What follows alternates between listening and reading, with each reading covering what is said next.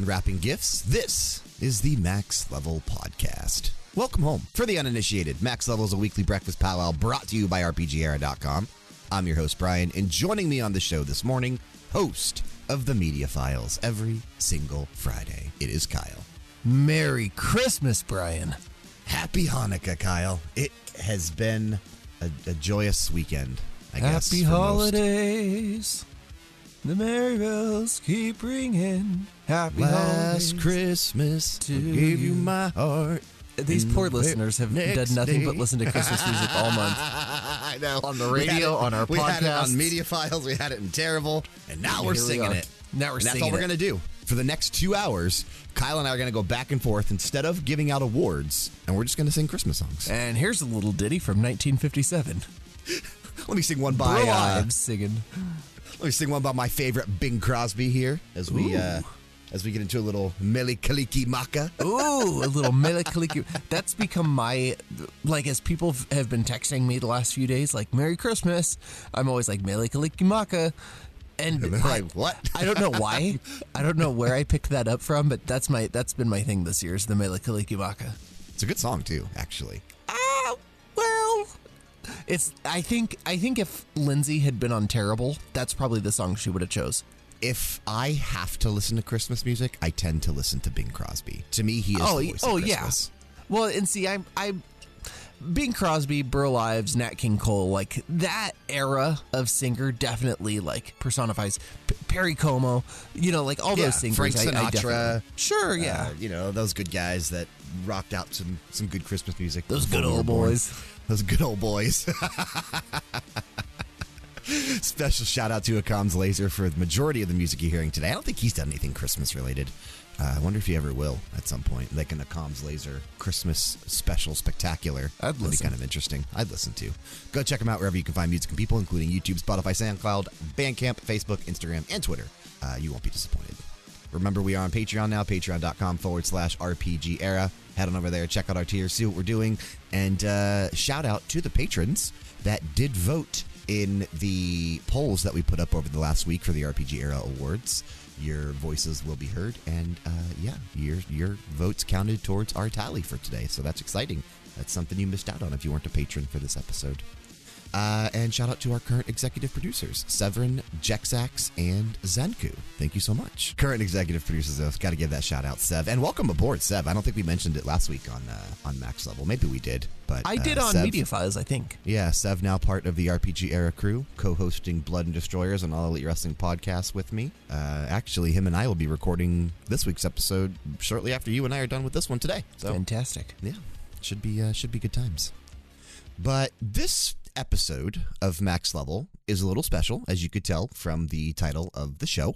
This is the one time of year where we don't do anything else. We don't talk about anything we've been playing. We don't talk about, you know, any of the major news that's going on. We skip over new releases. We skip over everything.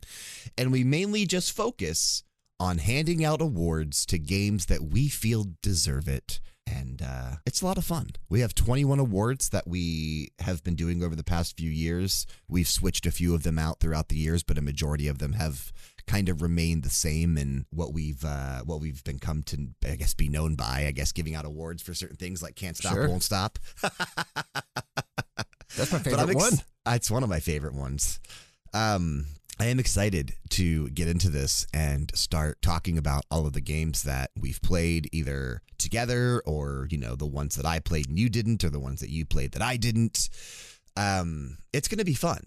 So, to give an idea of the way that we're going to do this, Kyle and I are going to go through each category individually. We'll likely just go in the order that we revealed the awards. I think that just makes the most sense. It's the Yeah. it's the order that I have them written down in my notepad anyway. So we'll likely just go in that order, the same order that I posted everything on Patreon as well. And the way that we are going to ultimately decide the overall winner and the overall runner up is by assigning points via a ranking system. So we had four different ways that we gathered points for all of these games. Kyle and I each ranked all of the games for all of the categories individually from from worst to best. Number 1 always gets 3 points. So whatever game you ranked number 1 for Kyle and myself gets 3 points. Whatever we put at number two gets two points, and then everything else gets a point. So our lists, they do have a bit more weight than everything else, but that's for a reason. That's because we're on the show. The That's because we're the big voting- dogs. It's because we're the big dogs, motherfuckers. No, I'm just kidding. Everybody else, the patrons and anybody on staff that chose to vote, because we opened it up to every staff member as well to lend their uh, lend their thoughts, and we also did the same on Patreon. Anybody that voted, that counted as one point. So there were some categories on Patreon where like three people voted. Well, I took all three of those and, you know, they were one point each and I divvied them up accordingly to the games. So if somebody put like two points on on one game and one point on another, well that's that's what we did. And then the same thing with staff. Whatever they voted for was also a point. So, as a time of recording, as we sit down right now, I already have all the points calculated for the patron voting, for staff voting, and for myself. What we'll do when we reveal, I'll go first since I already have that done. Kyle will go second. While he's going, I'll plug in the values and that'll give us the winners and the runner up for each category. But you'll know which one like was my number one because it'll be my number one and which one is Kyle's number one because it'll be his number one. And there is a good chance that that doesn't line up with what actually wins. Right. Much like Thunderdome, it's not always the uh, the number one game or whatever that tends to win. No, there's a there's a cumulative effort that goes into deciding these, and I think that's how it should be, really, right? Yeah, it's not just my opinion. It's not just your opinion. It's it's a collective opinion, but allowing that, I guess, a little bit more weight since we are the hosts of the show and Sure. we have played ninety percent of these games Absolutely. yeah. individually. So we can definitely speak on so many different things about them. So I'm excited to get into this episode. I think it's going to be a lot of fun. I can't wait to see what wins our game of the year, but we have to wait till the end of the show to get to there. So uh, let's kick things off. Let's get started. Let's do let's it, baby. start the RPG Era Awards with Best Action Game. If you remember, our four nominees were Scarlet Nexus, Lost Judgment, Marvel's Guardians of the Galaxy, and Back for Blood. Revealing my rankings for these, in the number four spot, I put Scarlet Nexus. In the number three spot, I put Back for Blood. Number two is Lost Judgment for me, and number one is Marvel's Guardians of the Galaxy. All right, now do I go? Yeah, go ahead. Okay, okay. Number four for me, and I don't think this is going to surprise anybody who listened to the Thunderdome episode. I got Lost Judgment down at number four. Number three, Back for Blood. Number two, Scarlet Nexus. And number one, Guardians of the Galaxy.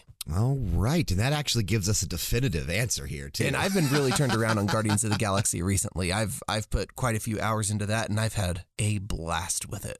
it is it is an amazing game. I will It's be really finishing fun. it the day that we're recording the show. I am on chapter 14 of 16, so I am at the end of the game. I just have to go through and, and do the last stuff, and then I'm heading towards the final boss fight. So I will likely have that finished here in the next few hours. But our rankings and yours definitely gives us a, a clear picture of, of the winner of this category. So with three points apiece, we actually have a three way tie for runner up. Back for Blood, Lost Judgment, and Scarlet Nexus all ended with three points apiece. All right. Grats to the runners up. Yeah, grats to all three runners up. Uh, but that leaves Marvel's Guardians of the Galaxy as the clear winner of Best Action Game this year with eight points. Deserving. Yeah, eight total points. So it, it blew the rest away.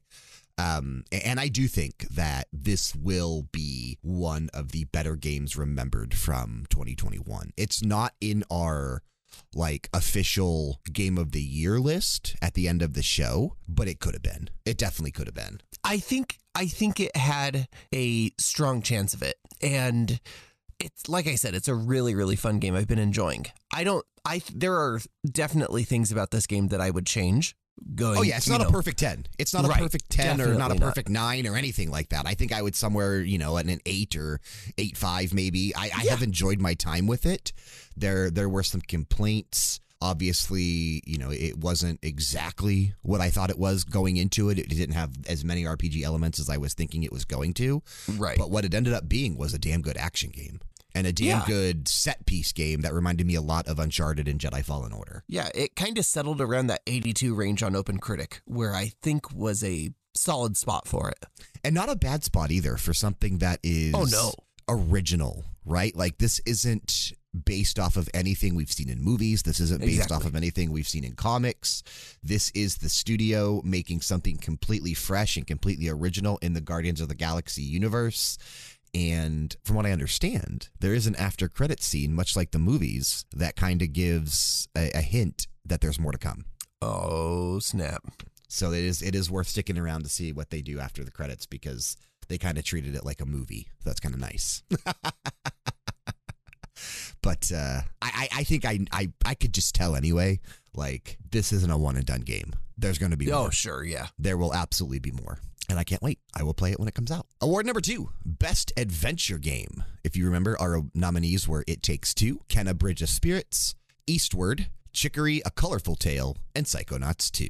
For my rankings in the number five spot, I put Chicory, A Colorful Tale. Number four was Kena, Bridge of Spirits. Number three, It Takes Two. Number two, Eastward. And number one, Psychonauts 2. All right. Number five for me, Chicory. Number four, Kena. Number three, Eastward. Number two, Psychonauts 2. And number one is It Takes Two. All right. And that actually gives us a definitive winner and a definitive runner up. I actually like that a lot. So your runner up for Best Adventure Game is Psychonauts 2, and your winner is It Takes Two. All right. That's what I'm talking about. Yep. It Takes Two had six points. Psychonauts 2 had five points. Eastward had three points. Kena and Chicory each had two points apiece. Very good. And those two points came from us. They did. they absolutely did. But that's, Yep. that's Nobody fine. else voted for Kena or Chicory, but that's okay. You know what? I think that this is probably the strongest category of the entire year. Also, I think the adventure games really kind of soared this year. adventure games definitely dominated 2021 in terms of output. Um, you know, a lot of other games could theoretically qualify under an adventure tag, but maybe they had some sort of other elements as well, where, Right. Where where it didn't quite just you know be an adventure game or whatever. The reason I put Psychonauts 2 at number one, it takes two, obviously one of the only games on this list that I still have not played this year, and I know that's unfortunate but I didn't let that take away from the fact that I know it's a good game and that I know I would enjoy it. So I still ranked it accordingly, but I just can't say that, man, I liked this better than Psychonauts It's my 2. number one game. Yeah. Yeah, because I haven't played it. Whereas I really, really fell in love with the narrative and the gameplay that Tim Schafer and Double Fine did with Psychonauts 2. They absolutely I thought it was such an nailed it. incredible game, and I have that's a game, another game that I've not finished that I that I likely will before the end of the year. I'm trying to make a push to at least finish 30 games by the end of this year. Since I set my goal so high at 60, and I'm no, I'm going to come nowhere near close to it. Sure. I would like to at least hit half. It's lofty you got closer still. to the 60 than I did. You got closer to that 60 than I did. I'm and I'm not done. I think there's one or two I've got left before the end of the year. We'll see. Yeah, you're going to beat more games than me this year. Wow. That should be my goal is to try to catch you and beat like one additional game than you. Whoever beats more games takes over RPG era for good. I mean, Every for- year. They're they're the leader for the next following next calendar year. That'd be crazy if we did that. Um, yeah, no, I I fully expect you actually to end the year with more beaten than me. Aren't you at like 32 or 33 right now? I'm at 33 or 34. I could check Yeah, real quick. You're at 34. Pocket Okay. Dungeon was your number 34. Nice. I think I have one or two left before the end of the year. I could, yeah. I've got. So I've you got might at least you might be left. at 35 or 36. I'm going to try to get to at least to 30, I think. 26 for me will be Guardians of the Galaxy when I finish it today. Nice. So I need at least four more in the next week. If I can get 10 more, I'll catch you, but there just ain't no damn way. Dive down into that Itch.io bundle. You'll find I know. I'll find I'll find a couple 30 minute games in there. yep. yeah, your best adventure game. Uh, it takes two. I think that is the appropriate winner. Let's move on to best role playing game. We had four nominees in this category: Tales of Arise, Ys Nine Monstrum Nox, Shin Megami Tensei 5, and Bravely Default 2. In my number four spot, I put Bravely Default 2. Number three was Shin Megami Tensei 5. Number two was Ys 9 Monstrum Nox. And number one is Tales of Arise for me. And for me, Bryan, ditto that entire list. Yeah, I had a feeling that that was going to be pretty similar. Yeah. Um, that just makes the most sense. And and it does give us a, a clear winner as well. And it, it is not a category that I thought would be super decisive. Your runner up with five points is Ys 9 Monstrum Nox. And your winner with eight points is Tales of Arise. And I think that's the rightful winner here. I think anybody that's into JRPGs would have a hard time arguing that one.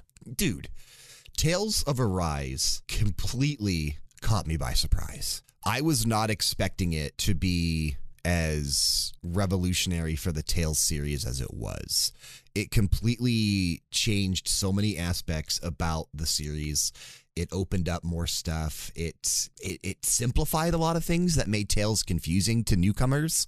And I feel like in doing so, they set a formula for themselves to take this series now into the next generation where, you know, they're they're pushing for these high fidelity graphics and, and crazy moments. They're in that spot now. They're ready to do it. Yeah. And before they never were. Like Tales never had all of that stuff going for it. That that was more reserved for like Final Fantasy and you know the bigger budget JRPGs. Tales was never a bigger budget JRPG. This one feels like it was. Well, I think too, uh, with growing dislike of the way that Final Fantasy has gone over, with the exception of Final Fantasy 14 as being like the number one MMO in the world. But Which is why people should be excited for 16 because it's the 14 team Yeah. making in a single player. I think be, I think it's going to be great. I still like the Final Fantasy games, I do but too. there Love has been a growing kind of separation between those who do and those who want kind of that classic experience. And I think that's where that Tales series falls into for a lot of those fans that want a little bit more of that classic JRPG feel. Yep. I will be curious to see now. You know, Bandai Namco just released a survey not too long ago in regards to Tales. And some of the questions are like, which older games would you like to see us remaster next? And it had like pretty much every game that they've not yet put a remaster on. I'm hoping that they take the results of that poll and actually like announce a Tales of Symphonia remake or remastered collection or like a Tales of dude, even just like a Tales of Eternia or something like that. Something Sure. from like the PlayStation 1 era, getting a modern release would be insanely freaking cool. I hope they do something like that next. Just because we're going to need time, right? Like we're going to need a, a decent amount of years to get the next mainline Tales game if they stick with this formula and and this model. So Tales of whatever is likely not going to release until 2025 or 2026. In that time frame, we'll likely get a remaster or two, which should hold fans over, and I'd be okay with that. I would. Oh, sure. Uh, but yeah, Tales of Arise, best role playing game for the RPG Era Awards 2021. Best fighting game was next. We had three nominees Guilty Gear Strive, Melty Blood Type Lumina, and Nickelodeon All Star Brawl. In my number three spot, I put Melty Blood Type Lumina. In my number two spot, I put Nickelodeon All Star Brawl. And in my number one spot, I put Guilty Gear Strive. You know, for a lot of these categories, Bryan, I think me and you are a lot the same in how games are received and just how just how good games are. That's my same list: Melty Blood, then Nick, and then Guilty Gear Strive. And I think you'd have a hard time arguing that there is any fighting game that's as good as Guilty Gear Strive this year. Guilty Gear Strive, and Guilty Gear always is great when it releases. Oh yeah, but Guilty Gear Strive, I think, really was the standout fighting game of of 2021. Seeing people play it on Twitch, you know, getting to jump into it a little bit myself. I didn't put a ton of time into Guilty Gear Strive, but I did play some of it. I played all three of these games for for a brief amount of time. I actually probably put the most time into Melty Blood. Just because I have it on Switch and it is so much like a, a old school feeling fighting game to me, but Guilty Gear Strive is is clearly the better fighter when it comes to mechanics, when it comes to everything, how it looks, how it plays. and it's um, not it's not the fighting game I've put the most time into, but no, it's yours the is one definitely All Star Brawl. I, I would Yeah. assume. but it's definitely the one that I recognize as the better game and, and is much more polished, much cleaner, insane soundtrack, really good graph. Everything about this game was just perfectly nailed by that team. Uh, for the for the official rankings, that leaves us with the runner up is Nickelodeon All Star Brawl with five points, Good. and then the winner, obviously with eight points, is Guilty Gear Strive. And So, it, it deserves it. I got to say, that's the only one that I think really deserves that here. I do got to say, though, with Garfield being added as a character to All Star Brawl and they're working on voice acting, I think that's a game that is going to continue to improve as as time goes on. So when voice acting comes in, will it be Lorenzo Music as the voice of Garfield? Will they use old clips, or will it be Chris Pratt? It's going to be Chris Pratt for the voice of every character in the game. Actually, um, he's going to be doing. yeah. Yeah, he's going to be doing Aang and Korra. It's going to be insane. And I don't think you'd play it ever Chris again. I Pratt. don't know. I, I don't know that you'd ever play it at that point. How could I not? I just hearing his impression of of SpongeBob and everything. Yeah, I don't know that I would. Uh, I don't know that I would enjoy that too much. But hey, maybe next year we'll have him in our um, voice acting category as the voice of either Garfield or Let's- You Mario. know what? Or the voice of the entire Game Awards. He just takes over. It's just. and I, everybody thinks I hate Chris Pratt. I don't hate Chris Pratt. I'm just tired of him. You know what I mean? I like. I I liked Chris Pratt a lot back during like the Parks and Rec. Parks and era. Rec into Guardians of the Galaxy. Yeah, yeah, Yeah. absolutely. Really great era. That was the golden And years then, of it Chris just, Pratt. and then it just got oversaturated. But That's that's, what always what happens. That's always what happens. Is that is that Hollywood Hollywood latches onto somebody Jennifer and Lawrence. Become, yep, they've just become too much at that point. I'm really hoping it doesn't. And and they have escaped doing that. They did it with Oscar Isaac too. Oscar Isaac, I feel like, is in everything. Timothée Chalamet, he's in everything. Like these these actors just get way overused, and you just get tired. Chris Pratt, you get tired of seeing him. Uh, some of my favorite actors, they've not done that with yet. I'm I'm growing really fond of Hailee Steinfeld, especially after watching Hawkeye on Disney Plus. She's so great. I'm hoping they don't just blow her up into little every single little thing. A couple I mean, years I- from now, you'll be saying the same thing about her and uh, Anya Taylor Joy. You'll hate them both. yeah, Anya Taylor Joy's kind of moving in that direction, but I like I know her she, still. she is. She is in a lot of movies now. she's in everything, man. But she's really good. Yeah, she definitely is. Uh, best family slash party game was our next category for the RPG Awards 2021. We had three nominees once again: New Pokemon Snap, WarioWare Get It Together, and Mario Party Superstars. For number three, I put WarioWare Get It Together. Number two, Mario Party Superstars, and number one, New Pokemon Snap. All right, my list is going to surprise you here, and and on a personal note, I want to say that New Pokemon Snap was one of my favorite games of the year. Um, I, looking back on this year, if I had to rank personally my games this year, not best games, but you know, just for me, New Pokemon Snap ranks really, really high. Uh, that being said, when it comes to being a family or party game, I've got WarioWare at number three, New Pokemon Snap at number two, and Mario Party Superstars at number one. Okay. I actually uh I actually like that a lot because it, it doesn't give us a, a clear answer. It actually boy. confuses things a bit. But that's okay. That's okay. That's what I'm expecting for some of these categories that were insanely close coming into this and just needing your rankings. Uh, we have a, a tie for runner up. So with five points apiece is both WarioWare Get It Together and New Pokemon Snap. So Okay. your winner of best family slash party game for this year is Mario Party Superstars. You know, I think just as a as a redemption story for Nintendo 2 after after bungling Super Mario Party so bad, they really pulled it together for Mario Party Superstars and pulled a lot of that nostalgic Mario Party feeling back into it. And obviously they're using old boards, old mini games, but this is I think the Mario Party game that everybody was asking for. Yeah, and it's still one of the only games on this list that I don't own yet and that I've not had a chance to play. Right. Like, I have it on my list to buy when I do get the extra funds. Unfortunately, as we know, and especially uh, when when they're new releases, Nintendo games rarely go on sale. I think it's actually five dollars off on Amazon right now for fifty five dollars. Uh, it may have been discounted a little bit during the Black Friday era and, and recently leading up to Christmas, but I didn't have the extra funds to pick it up. I will likely try to grab this sometime within the first few months of next year when it maybe dips down to like $40 at some point because I have a feeling it will at eventually. Yeah. But I do want to pick this up. I want to play through the remastered boards. Uh, Horrorland from Mario Party 2 is still one of my favorite boards of all time. And the fact that they redid that one, um, you know, I, it, it's an instant buy for me at that point. and it has the the the mini games like the Mario Party game that released on 3DS, like Mario Party the Top 100 or whatever it was called. Right. It has all of those amazing mini games that people voted on that were their favorites, just baked in as like the the games that they chose for this. And I think that was really intelligent. I think it's a game I'll probably pick up and own eventually as well, just in terms of what the the play value that I can get out of it with my family and my kids. It, it it's a no brainer. Yeah, definitely. And it would be a lot of fun to, uh, you know, I know Frank owns this, so it would be a lot of fun to play together and Oh, steal yeah. stars from him and make him look terrible, like his show. Terrible. A horrible, no good, very bad podcast, which you can find on podcast services now.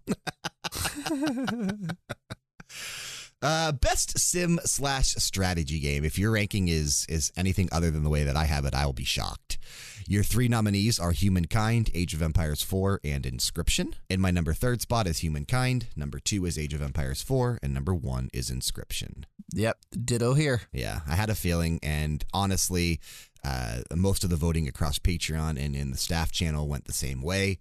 Your runner up with five points is Age of Empires 4, and your winner with nine points, the most so far on today's uh, award show, is Inscryption, best sim slash strategy game for this year. I don't know. I don't know what more we could say about this game that we haven't already. This game is Without giving it away. exactly. We, we, we talked as vague as we possibly could a few weeks ago on the show and we discussed it. And anything more is likely going to start giving things away about this a game. game you should play and experience for yourself. Yeah, definitely recommend it. Uh, it's not expensive.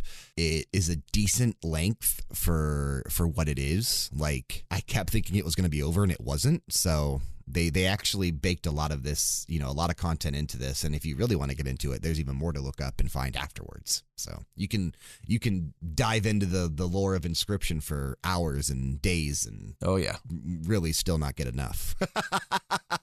so wild, so wild.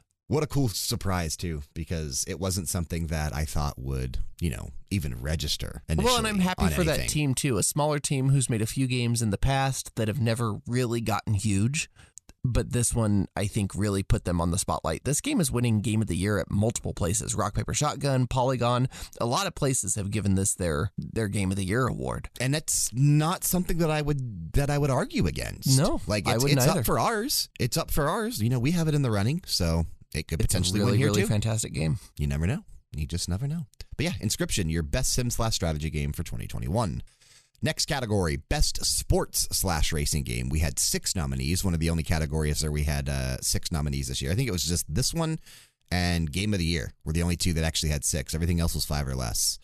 We had MLB The Show 21, Knockout City, Mario Golf Super Rush, NBA 2K22, Forza Horizon 5, and Riders Republic. In my number six spot, I put Knockout City. Number five, Riders Republic. Number four, NBA 2K22. Number three, Mario Golf Super Rush. Number two, Forza Horizon 5. And number one, MLB The Show 21.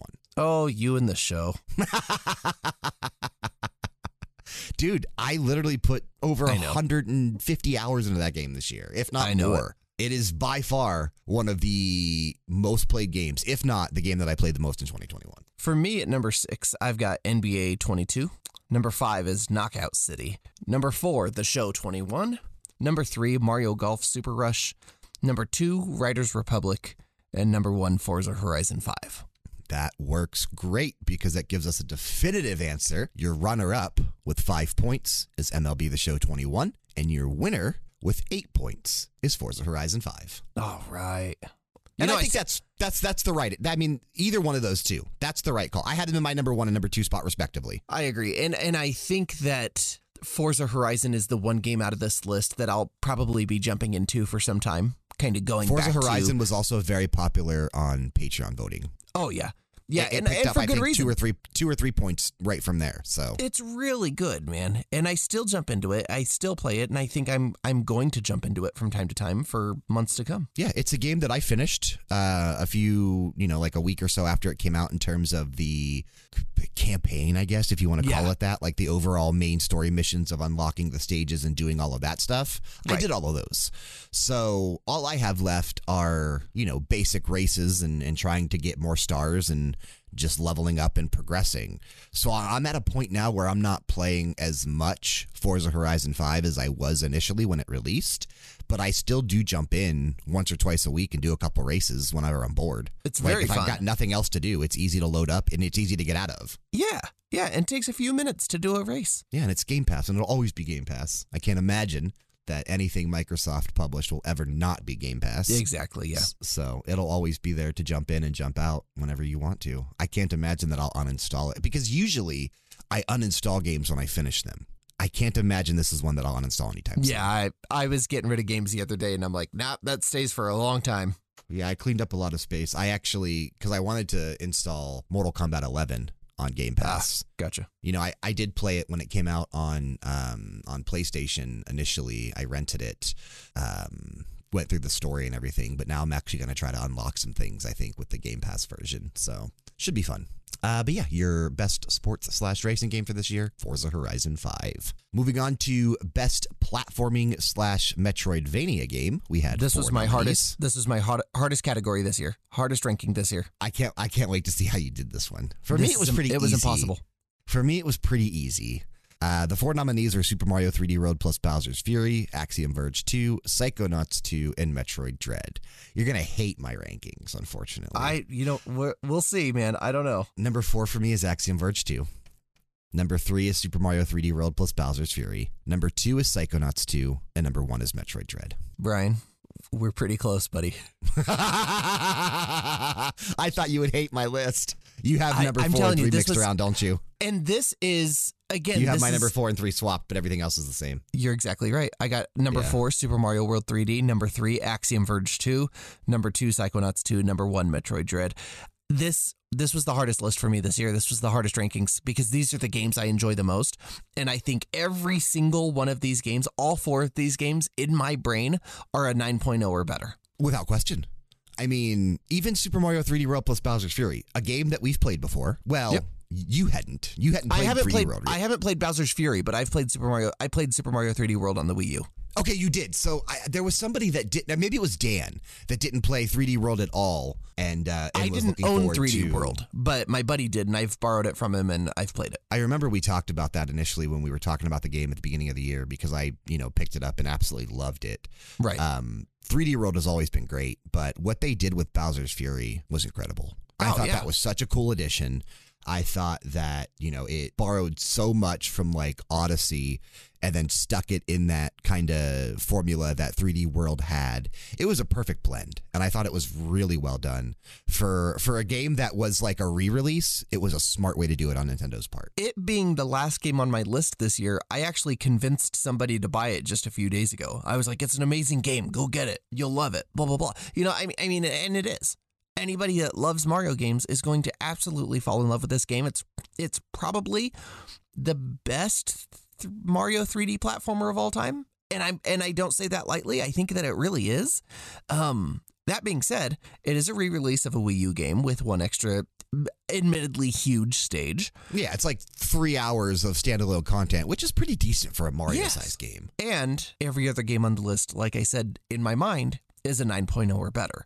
And so ranking Axiom Verge 2 against the the dreadnoughts of Psychonauts and and oh I, that's a little pun there. Psychonauts and Metroid Dread, the dreadnoughts. No, I, I love it. I love it actually. That was pretty good.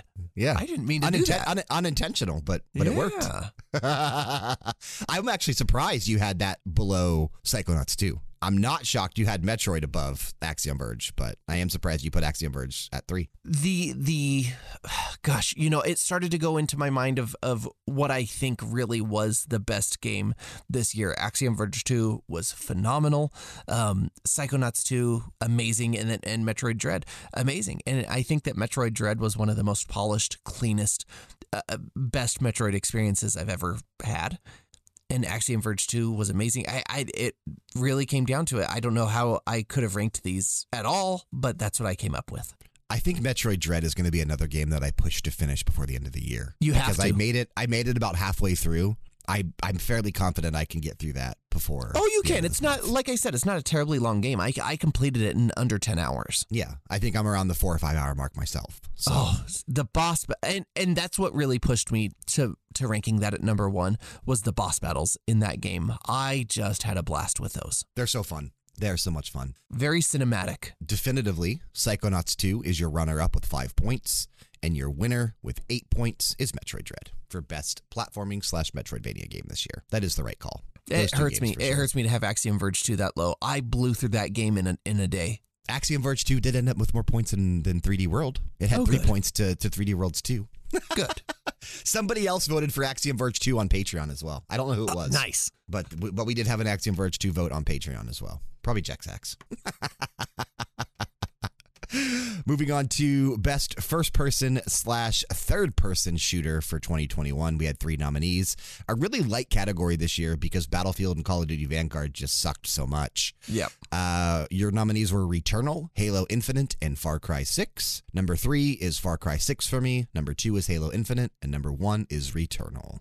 I've got Far Cry 6 at number three, Returnal at two, and Halo Infinite at one. And I, uh, honestly, Halo Infinite and Returnal, it's either or, right? Yeah. Like yeah, they're neck it's neck. it's one of it's one of those two. Um, we obviously had a decent amount of support come in for Halo from staff and Patreon. So your runner-up with six points is Returnal, and your winner of best first-person slash third-person shooter this year with eight points is Halo Infinite. This is a, a, a recurring theme, I think, going forward in the show. We're going to see Halo Infinite pop up again in a couple other categories, and rightfully so, man. It, it's I am I am so shocked that this game that I'm having as much fun with this game as I am, and that I like it as much as I am. and it just barely made the cut. Like, Oh, yeah. it just barely made the cut. We included it initially because of the multiplayer releasing on November 15th and getting to, you know, experience so much of that. The campaign didn't release until December 8th. We set our cutoff at that day. Like, Halo was the last game that we were including in, in our awards. So that way we could try to get, you know, as much experience as we could over the few weeks with all of these games. Um, it's been hard to put down. I mean, I'm still actively, I didn't this week at all, actually, but I am still actively jumping in there with your cousins and, and playing Halo multiplayer all the freaking Yep. time, dude. Yep, one of them will be at my house for the next uh, next few days, so. He'll. I mean, if you if you do play with us, he'll be sitting next to me the whole time. Are we gonna? I was gonna say we're gonna have to get some uh, to. some games going, so that way you guys can do some couch co-op at the same time.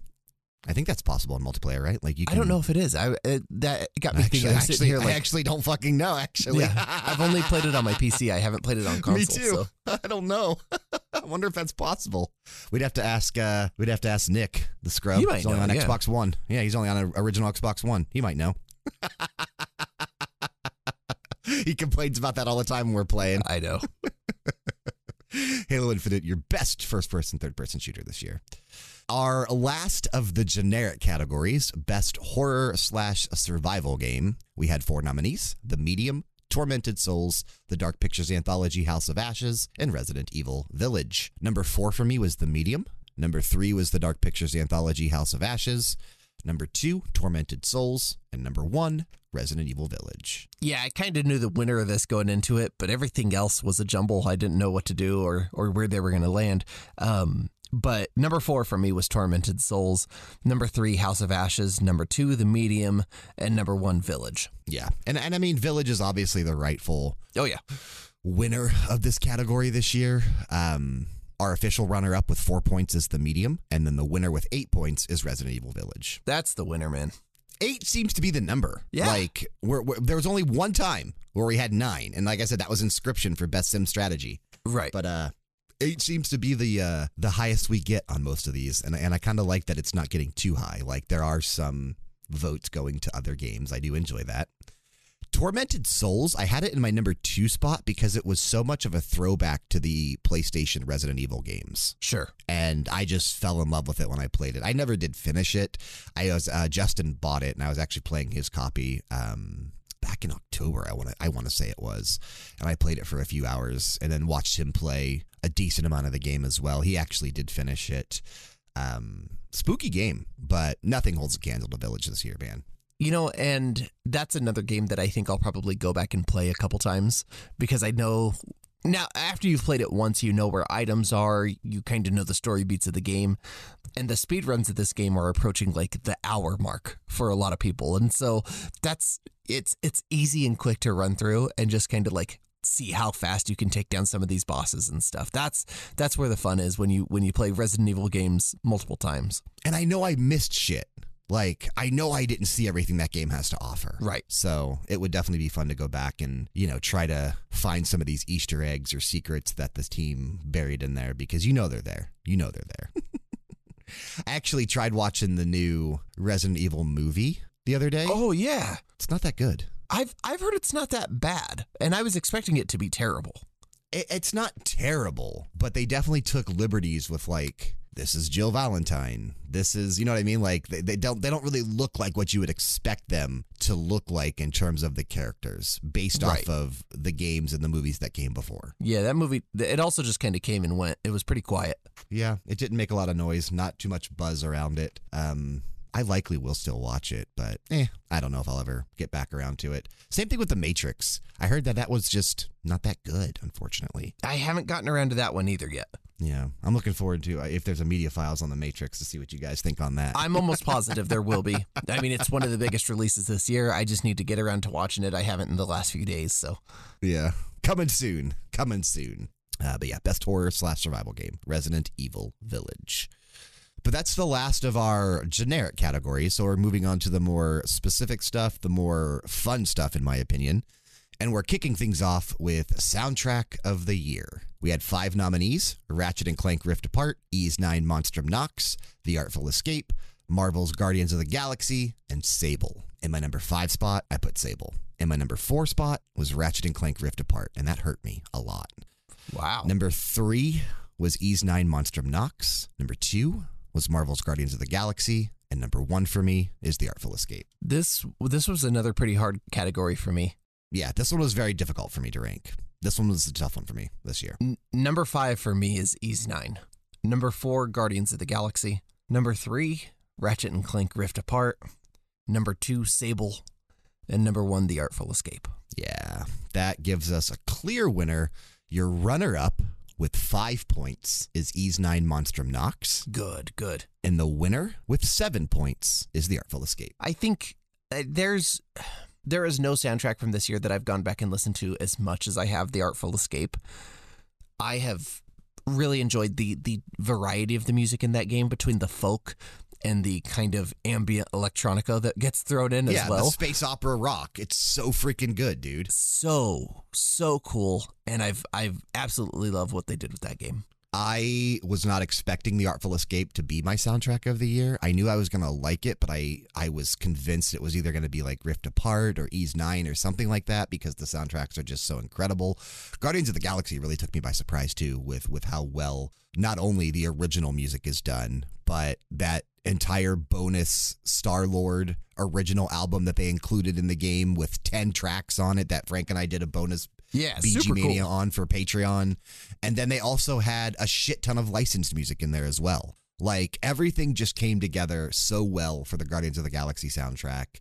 But like you, The Artful Escape is a soundtrack that I've probably listened to from start to finish over 30 times since finishing that game. And one particular song, All That Glitters Is Not Gold, I think I've had on repeat over a 100 times over the It's last few very weeks. very good. Yeah, it, it it is a standout track to me. I think probably one of the the top songs released in any game this year. It it's made me go back and explore a lot of Johnny Galvatron's like original stuff. I didn't realize he was kind of like a, a hair metal kid as well and had long hair and, and looks the part of an 80s rocker. Uh, got that sound a little bit. They have a band called the Galvatrons, which is actually pretty good. Um, he's just an awesome dude, man. He did a great job with the soundtrack. No, it's the rightful winner. I th- I don't think anything came close for me. Yeah, me neither this year, and that's crazy. But I love that an indie game like that can could come in and shake the core and and be so special because it was. It was a really special game, so I'm glad it won soundtrack. Of the year Everybody I know I've recommended it to has felt the same about it. Yeah, I remember Frank was was blown away, um, not thinking he was going to enjoy it after you and I kind of were talking about it and jumped in and just fell in love with it as well. It's an easy game to play, and it it it rewards you so much. it's not a challenging game. Yeah, But it is so and uh, fun. it's the background is of my so phone fun. also. Oh, nice, nice. The background of my phone has been um, character artwork from Trails of Cold Steel 2 for like the last six years since it uh, since it came out on on PlayStation 4. Nice. I've not changed my wallpaper since. But yeah, soundtrack of the year this year rightfully goes to The Artful Escape. Moving on to best narration slash story, we had four nominees. It Takes Two, The Artful Escape, Psychonauts 2, and Inscryption. I had a hard time with this one. Yeah, I did too. Because I thoroughly enjoyed the story in all four of these games. Yeah. So I had to think like, which one did I like the most? and that was kind of challenging. And and the rankings are going to seem a little odd, but we'll see how yours line up. Number four for me is Inscryption. Number three is It Takes Two. Number two is The Artful Escape. And number one is Psychonauts 2 for me. Oh boy, Bryan. number four for me is The Artful Escape. Uh, number three is It Takes Two. Uh, number two is Psychonauts 2. And number one is Inscryption. And I think that is, you know, expected. Yeah. Like any one of these games could have been in my number one spot. Well, this one's very to it. subjective. Also, it's it's which story did you like the best? Which narrative drew you in the hardest? And for me, that was Inscryption this year. Yeah, and, and for me it was Psychonauts 2 because of how heavy it leaned into like the the mental health aspects Oh, yeah. and you know stuff that I really have been appreciating over the last few years as I've kind of been struggling and dealing with a lot of those same things myself. So, this actually gave us a tie for a runner up. We have two games with 4 points apiece. It Takes Two and Inscryption, both your runner up this year, and your winner with six points is Psychonauts 2. It's totally worthy. Like you said, man, going into going into the minds and thoughts of of trauma, depression, PTSD, um, all these types of things, you know, kind of manic depressive things. Very, very neat, but also respectful representations of those things in this game. I loved it. Yeah, I absolutely loved it too. Um, obviously, we can't get into why we liked Inscryption's narrative so much. Again, Again, get- go play it. Go would- yeah, play that it. would get that would really get into uh, into spoiler territory. I I actually hated that I had to stick that in the number four spot. Like I didn't want to put that last on anything, but I knew I knew that I would like It Takes Two's story more than Inscryption once I get around to playing it. And I already knew that I enjoyed The Artful Escape and Psychonauts 2 more than Inscryption's story. Now, the story in Inscryption isn't really what like hooked me, I don't think. It was interesting and it took me by surprise and I wasn't really expecting a lot of what happened. But I think the gameplay is really where Inscryption shined. yeah. Yeah, So- and I, I There that were was so kind of my my that game I validation of putting it last. sure, I had to validate it for myself. To was like, why am I putting this in the number four spot? I feel it, man. And that's and that's not even like a bad thing. Just getting nominated at all, you know, those those four games out of everything else that released this year, that's what we picked. Sure. So putting anything last is not necessarily a negative thing Absolutely in any of these categories. Yeah. So, uh, but your winner for best narration story this year is Psychonauts 2. Moving on to the Golden Gizmo, which is the best companion in a game. We had four nominees: Kit from Ratchet and Clank Rift Apart, Rot from Kena Bridge of Spirits, Bowser Jr. from Super Mario 3D World plus Bowser's Fury, and Grimoire Weiss from NieR Replicant version 1.22474487139. In my number four spot, I put Rot. And my number three was Bowser Jr. And my number two was Grimoire Weiss. And in my number one spot was Kit. Yeah, I'm I'm happy to hear that ranking, Bryan. I have Grimoire Weiss at number four, Bowser Jr. at three, Rot at two, and Kit at number one. Kit made so much of that game for me. I, it was just such a fun little addition to the game in terms of the dialogue that went on. The voice acting was spot on. Nothing about it was corny, and it could have been, but it wasn't. I really want to play a Rivet slash Kit game Yeah, in the style of Ratchet and Clank.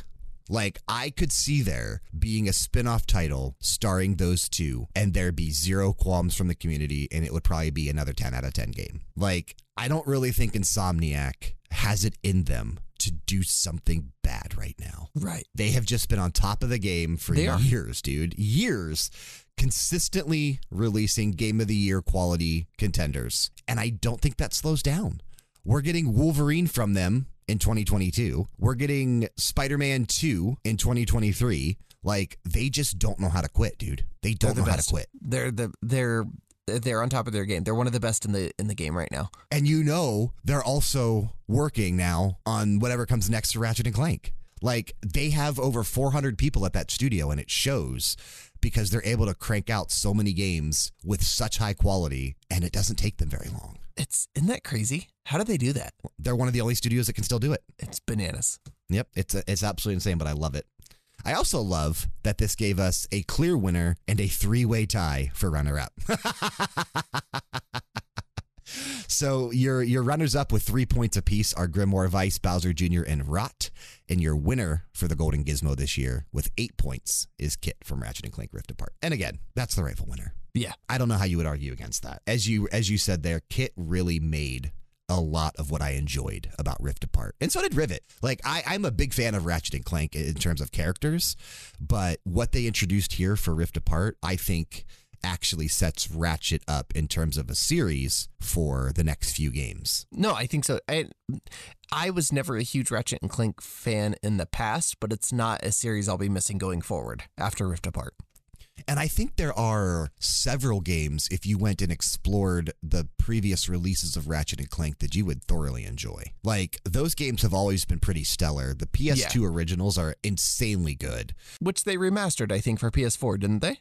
They remastered the first one. The first and I one, would okay. definitely say if you've not played that, you should. It is excellent. But um, the initial trilogy on the PS2 was very, very good. And then it moved into a, a couple releases that I thought missed the mark a bit. You know, there were, I think, one or two more on PS2 that weren't part of that original trilogy. And then they started moving into the PS3 games, which were okay, but were never as strong as the originals. And then when Insomniac came back, they're like, no, we're, we're bringing everything back and we're going to make the series great again. Yep.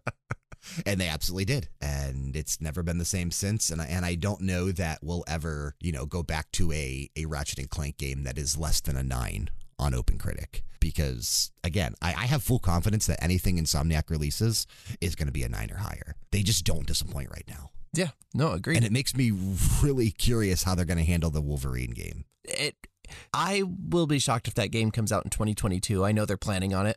That's the goal. Wolverine but this I- year, Spider Man re- 2 next I year. I do really hope it does. I do too. I do too. And I, I can't wait because we've not seen anything on it. All we've seen is like a brief shot of his arm or his Yeah. face or whatever in that reveal trailer. Like there was no gameplay, there were no hints to what this game is going to look or play like. I'm hopeful that it plays somewhat like like an action superhero game that we've come to know from Insomniac. You know, I don't want it to play identical to Spider-Man, but I'm hoping it is somewhat fast-paced. But we'll see. We I don't really know though. I don't really know. I guess they could take it in the style of of Arkham in terms of combat, but even Arkham is not slow. Like No. Arkham is pretty fast. It's pretty fast paced, and and Spider Man borrows heavily from that also. So It does, especially with like the combos and and the combat. So um, I have to assume there's going to be a lot of elements in that with Wolverine, but I'm actually expecting Insomniac to do something different as well. Like I don't think they'll disappoint. I really don't, and I'm I'm very curious to see what it's going to look like. But your winner of the Golden Gizmo this year is Kit, and shout out to Frank for recommending that category. I absolutely love it. I think that's such a it's a awesome really great category. Yeah. Yeah, I love that category. Well, name for a category, right? around. We we've done best companion before.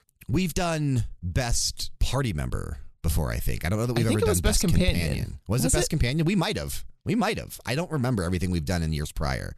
I remember we did do party members one year, um, It might have been party. I, I can't recall. but I don't think I'll ever get rid of this category now. I think that is such a cool category. It's the best. Yeah. Most surprising game is next. We had five nominees Pac Man 99, Knockout City, Deathloop, New World, and Nickelodeon All Star Brawl. In my number five spot, I put Knockout City, and my number four was Nickelodeon All Star Brawl. Number three, Pac Man 99. Number two, New World, and number one, Deathloop. Very close to yours. I have number five, Knockout City. Uh, number four, Pac Man 99. Number three, Nickelodeon All Star Brawl. Number two, New World. And number one, Deathloop. I think New World and Deathloop took you and I by major surprise this year, Well, I think expecting both of them to be absolutely terrible. And, and neither one of them were. neither of them were. But Deathloop, obviously being the better game here, um, being very, very highly regarded by the end of the year in terms of gameplay, graphics, story, soundtrack, everything. Look I how many think this- awards it was nominated for at the official Game Awards by Geoff Absolutely, Keighley. yeah. Like there were there were so many nominees. It won several of them. I actually just bought Deathloop yesterday. It was on sale on Amazon, and I had a ten dollar credit still on there from something that I had returned previously. So I was able to get Deathloop for twelve bucks on PS5. So I will finally be jumping into it either next week when it arrives in the mail or shortly after the first of the year, depending on when it gets here. But um, I'm looking forward to playing it. Yeah, I I'm really excited am to see how you finally feel about it. Yeah, I, I I am a big fan of you know, Arkane and, and Dishonored, and I know you you're not. So Right. I will be curious to see how Deathloop actually plays for me. But that did give us definitive runner up and winners for this category. New World is your runner up with five points. And with eight points, your winner is Deathloop. Most surprising game this year. And it really was. To us, at least. Maybe not to Yeah. everybody. Some No, I people were expecting it to be great. Yeah, no, and I'm I'm glad that they did good. Honestly, Ar- Arkane's a great studio. They're just the gameplay loop has never been my favorite, so it's not a game I was itching for anyways. But I thought it was going to be bad, and it wasn't. Yeah, me so- too. And I love was. I, I was fully ex- yeah, it is good. We played a, a track from it recently on the uh, the November radio hour for BG Mania, where Frank and I kind of highlighted a lot of 2021 releases. We normally do a best of 2021 episode for BG Mania. We're not doing that this year. We actually just did that as for our like November radio hour. So Sure. we just kind of lumped them together just to save time. um, it does have a great soundtrack, and I am a little disappointed that I wasn't able to get any playtime in on that game to see if it theoretically could have maybe fallen into another category for us. But that's okay. That's okay. Not everything is going to line up with the industry for us because and that's uh, fine. we are different. We are weird, and we thought Deathloop was going to suck. and every every everything pointed to that game sucking, dude. I yep. I I stand I stand by those early comments we made. Everything pointed to that game sucking. The amount of trailers we saw, the amount of delays we saw, I was convinced that game was dead on arrival. But when I saw the reviews hit and it was getting like nines and nine fives and some, I was like, oh my god, this is incredible. Right? I'm definitely looking forward to playing it, and I still want to pick up New World. New man, that's a game that I've picked up and put down multiple times, and it's got a lot of good going for it. I think it will grow into a better game. But if you do pick it up, let me know. I'll jump right back in. Like I'd be, I'd be more than ready to jump back in. I'm just ready for a new MMO, like a new one that I've not played before. I know Endwalker as an expansion just released, and I have not played it yet. And uh, you know, I, I my my subscription is not currently active to Final Fantasy 14, but I likely will be resubbing here next month because I do want to try to get caught up to the current content and eventually buy the expansion and, and get started with that stuff but I'm just looking for something new. I actually was telling you the other day I was starting the download on Lineage M2 or 2M or whatever it's called, not realizing that the installer that I was downloading was just something that connects me to the mobile version. There's no native PC version of that game. Exactly. Yeah. That was really surprising to me. I thought there was. I knew that it was on mobile, but I thought the PC version was a standalone version, and it's not. Like, you have to download this installer that connects you to either Google Play or the App Store, and that's the version you play. And that's kind of shitty. So I, you know, I, I deleted that and never jumped into it. I actually got a key from the team that made uh, Swords Swords and Legends Online a few weeks or months ago or whatever when it came out. Then I never jumped into it. So I actually jumped into that for the first time the other day just because I wanted to play a new MMO's like intro experience. And I kind of enjoyed it. That was that uh, Ch- Chinese Chinese. Yep. Japanese mythology one that came out like over the summer. I, I actually think I might try to level up and see how far I can get. I don't know. A- Ashes of Creation is the other one that everybody's kind of keeping an eye on right now too. So Ashes of Creation is one that I know for next year that I'm look in that Palia or whatever it's called, the one that's coming from a lot of Blizzard ex devs. uh huh. I, I I'm I'm keeping an eye on that I think could be strong for for 2022. But it's unfortunate that the MMO RPG landscape is is so barren as it is right now outside of like the success of Final Fantasy 14, right? Yeah, because Endwalker Endwalker blew that game up. Like they weren't ready for the amount of players that were Yep. A going to come back and B going to resub. They weren't expecting it. Like they've never seen that before. But I also think that is a, a large reason or, or a big contributing reason to that is what I'm trying to say is is the failure of, of Activision Blizzard over the last few months. Absolutely. Absolutely. I'm not going back to that game anytime soon either. I've still got friends that play and I just I can't any longer. I uninstalled both. I uninstalled Classic and and the client, like the the retail client. I don't have either one installed on my PC right now, and it is 160 gigs that I that I was glad to get back. Like I don't miss playing Warcraft. I really Nope. don't. I miss. I missed playing it like 10 years ago. or 15 years ago. I miss that aspect of Warcraft. I don't miss Warcraft as Warcraft. I Sure. miss the experiences that I had in Warcraft. I miss the music because the music is so great, but um I don't miss the game anymore. And I used to miss the game, but I don't anymore. It's just it's time for them to move on Yep. as well. And until they do, well, I don't know that they'll ever get a chance to. I don't know that Blizzard still survives this. I really don't. I don't know that they'll be around by the end of next year. that that will be an that'll be an interesting story to follow through 2022. Yeah. I, I fully expect something soon to happen in the Bobby Kotick camp as well. Like, I can't imagine he remains the CEO of Activision Blizzard for too much longer. Right. We'll have to see what happens though. Maybe uh maybe something crazy happens. Maybe Microsoft swoops in and buys Blizzard. They're like, Oh, you know man. what? Let's try to save you guys. Let's, First of uh, all, I- let's fire the that's my- entire studio. That's my hope. Sell off the IPs, man. Let somebody else do something good with them. Not Activision. No. Man, it would be cool to see. I don't know what studio I would want to tackle Warcraft, but it would be interesting to see somebody else's take on it. Right. I don't know what studio that I would want to tackle it though. I actually have a fun prediction. Speaking of next week, we'll Kyle and I will be doing our uh, 2022 crystal ball predictions and going over the results from the 2021 predictions.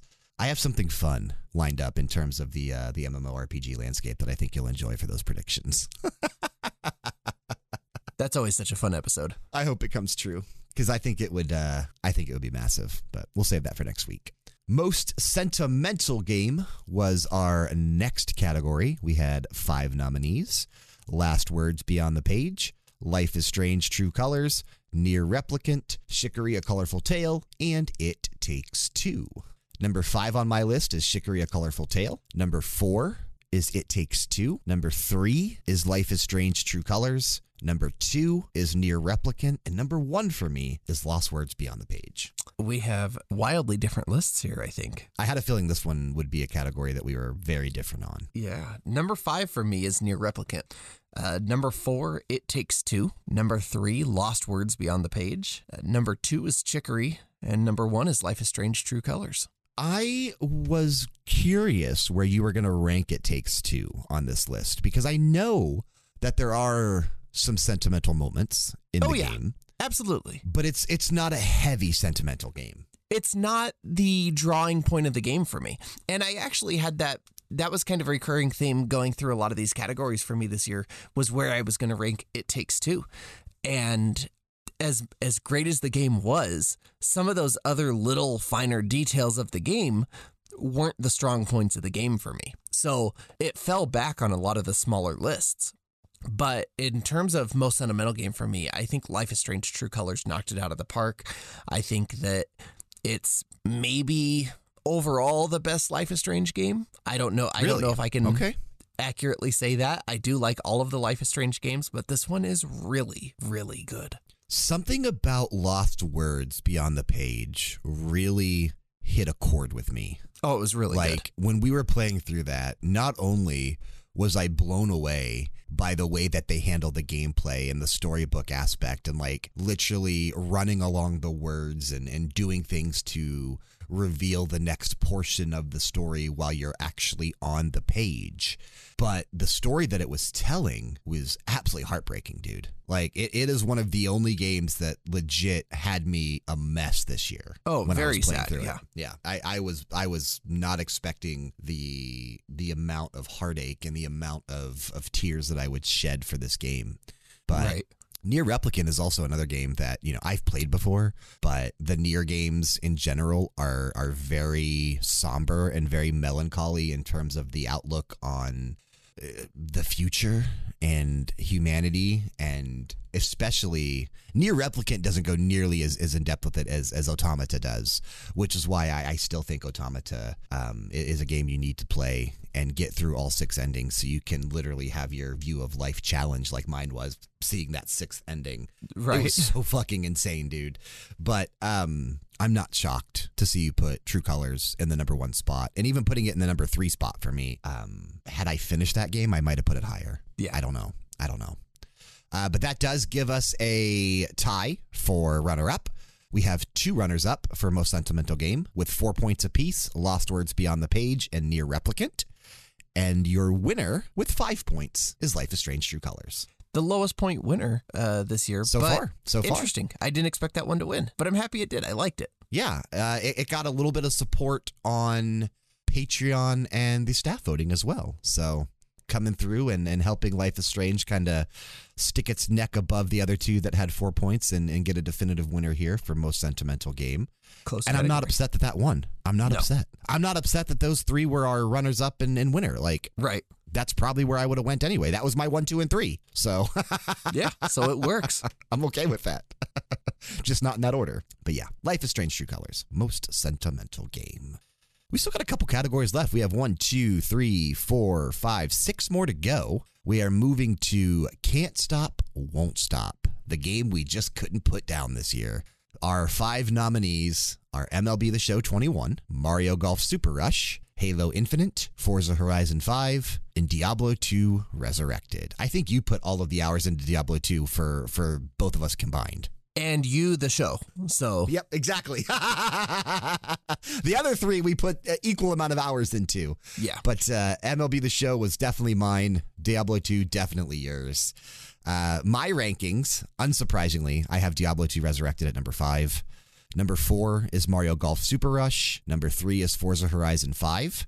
Number two, MLB The Show 21. And number one, Halo Infinite for me. All right. Number five for me is the show because I didn't play it. yep. I had a, just like my Diablo 2. Like I played it, but only initially with you and Sean. I never went back. Uh, number four for me, Diablo 2 Resurrected.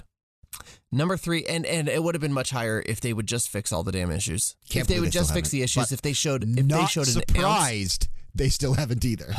if they showed an ounce of concern for their player base, I would I would rank it higher. Uh, Dude, they number don't give a three, fuck anymore. Come on now. They don't give a fuck I anymore. hate it. Number three, Mario Golf Super Rush. It's a game that I have returned to multiple times. I will continue to return to. I'll probably play some of it on New Year's Eve with a couple friends at my home. Uh, number two, Forza Horizon 5. And number one, Halo Infinite. Yeah, I I think that is probably accurate in terms of our runner up and winner. That gives us with four points your runner up, and MLB the show twenty one, and Nice. your winner with eight points is Halo Infinite. Yeah, it's the one. I mean, and that that game's gonna last. It just is. It'll can- it'll it'll last all now. of 2022. Like no one's going to put that down. As as more events come out, as they release more cosmetics, as they release more game modes, as they release whatever, that game is not going to die down anytime soon. No. It is the most fun Halo multiplayer I think I've played since 3. Mhm. Uh, the campaign is excellent as well. When they add in co-op in May, that's going to bring in a ton of new people jumping into the campaign for the first time. Well, and I think you and I will probably going- jump back in and play say, through it together. Going back in and playing through it together. Like I Yep. will gladly play that again. Like this is a game that is is going to have some serious long legs and even though it's only been out for a little over a month in terms of the multiplayer, I can't put it down. Like I've put almost as many hours into Halo Infinite as I feel like I did with MLB The Show the entire time I played it. Like there, I spent ten hours playing with your cousins one day almost. oh yeah. Like it was insane, No, it's a but I it's a wouldn't have it game. any other way. It's And so much fun. Yep, and it's a game that, like I said, I I've been wanting a new shooter to get into for a long time. I thought it was going to be Battlefield. It wasn't, you know, and this is the game that that stuck around. I don't think anybody was expecting Halo Infinite to be the Oh standout no, no, shooting or shooter release or you know multiplayer release or anything like that for 2021, but it absolutely is. yeah, Battlefield's already getting discounted to like thirty dollars on Steam. I mean, it's a mess. Yeah, no one's playing Vanguard. Ah, people are playing it, but no one cares. That's what it is. Nobody cares. Yeah, But Halo Infinite can't stop, won't stop for this year, and uh, likely likely could qualify for next year's categories. might if it qualify for released next year. Yeah, we'll have to see what happens. I don't know though. Next year looks mighty fucking strong, dude. oh yeah. Next year looks mighty fucking strong. So we'll have to see. Best indie game for 2021, a category that we always love here at RPGera. We had five nominees Cyber Shadow, The Artful Escape, Death's Door, Inscryption, and Axiom Verge 2. This was a really tough category to rank for me as well. Me too. I had a really hard time figuring out where I was going to slot these in. And I'm curious how close our lists are going to line up because I have a feeling my number one could be your number four or five. Oh, well, let's see. Number five for me is Cyber Shadow. Number four is Axiom Verge 2. Number three is Inscryption. Number two is The Artful Escape. And number one for me this year, my best indie game, Death's Door. That's number five for me, man. I had a feeling.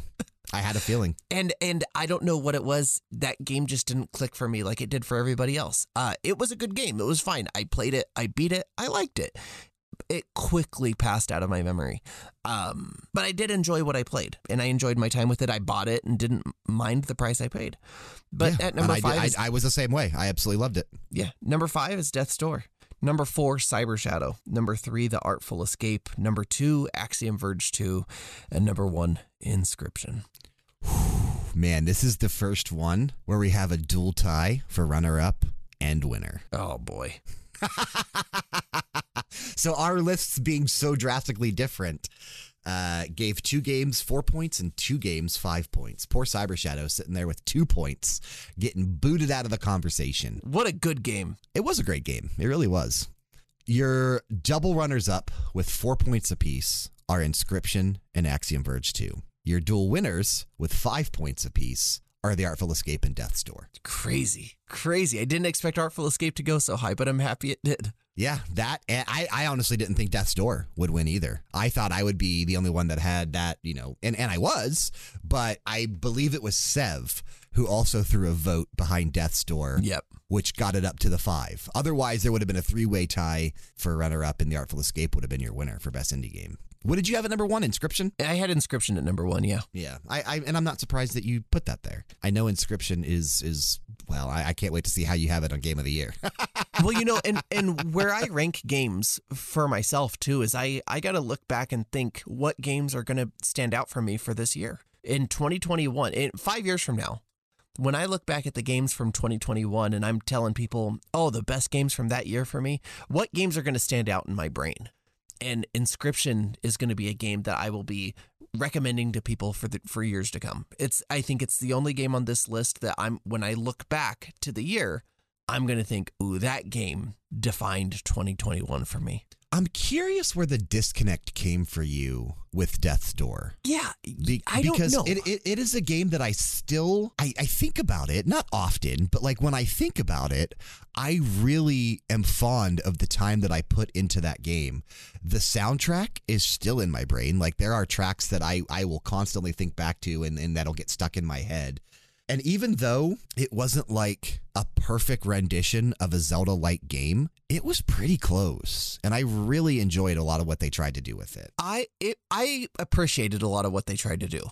One thing for me was a very dull color palette. Um, and I know that's such a picky thing to pick on, especially in a game about death and like afterlife and stuff. Right, something that's supposed to look bleak and dreary. Exactly. and but things instead, like to me, a lot of the landscape just ended up looking like untextured 3D models, I think. okay, especially probably like the the like the quote unquote work space area, right? Like Yeah. the uh I don't know what you would really call that, but the yeah, area the with all the door- area, right? Yeah, it's Well, not that- really an office because it's literally suspended into nothing. It's meant to be this like And per- then the main hub or whatever. the main hub before you went off to certain places. I also found the the combat to be a little um, frustrating in a lot of parts, where there were enemies that would be off stage shooting you, and you can hardly reach them except for a range attack. Right? I mean, there were there were areas that I really got frustrated with some of the battles. Obviously, got through it. There were battles in that game that I absolutely loved. Especially the final boss. I fell in love with that whole battle. But there were there were just certain things about that game that didn't click for me. Are you excited about Tunic coming next year? I am excited about Tunic. I think that game's going to be a lot of fun. I know that it's going to have a lot of similarities to Death's Door, right? It is it is a a Zelda like game, but I have a feeling Tunic is going to be more rooted in those Zelda likes. I think that If they, it is going to be a lot closer. if Ooh. Death's Door Death's Door Now 2 was talking. released today, Now you're talking. I would play it. I would too. I hope You know, they do it- a sequel. Despite my despite my grievances with the game, I loved it. I hope they do a sequel to Death's Door. I don't know that that's on the table, but hopefully it is because I would absolutely love that and I would eat it up. I would Yeah. play it right away. and it's surprising that um, you know we we are doing a dual winner, but that's just the way things go. Um, I don't know that we should choose between those two to give a No. definitive winner. No, let them let them share the throne. Yeah, I think we should just leave it. Best indie game this year: The Artful Escape and Death's Door. We'll leave it alone. Moving on to best voice acting in a game, we had four nominees: Maggie Robertson as Lady Dimitrescu from Resident Evil Village, Erika Mori as Alex Chen from Life is Strange: True Colors, Jennifer Hale as Rivet from Ratchet and Clank Rift Apart, and Romaine Dennis as Nikki Gold from Marvel's Guardians of the Galaxy. Number four for me is Romaine Dennis. Number three is Erika Mori. Number two is Jennifer Hale. And number one is Maggie Robertson. Okay, I have uh, Romaine Denny at, at number four for Nikki Gold as well. Everything else is different. I've got Jennifer Hale at number three for Rivet. Number two, I've got Maggie Robertson for Lady D, and number one, I have Erika Mori as Alex in Life is Strange: True Colors. Um, again, I'm a huge Life is Strange fan, man, and I think that Erika Mori nailed it. This game, and I, I was talking in a, with a friend in Discord about this. This game had the chance and every sign that it was going to be a corny schlock of a game because her powers is to see people's emotions.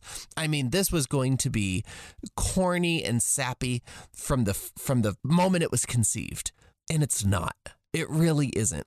And I think a, a lot of that goes to the great voice acting work between the entire team, but especially what they've done with Erika Mori as Dude, she Alex killed Chen. it. She killed that role, dude. She, She literally killed that role. nails it. There is not a and and the voice acting and and corniness is not something that Life is Strange has always steered away from. It is No, corny, it's always been corny. Absolutely.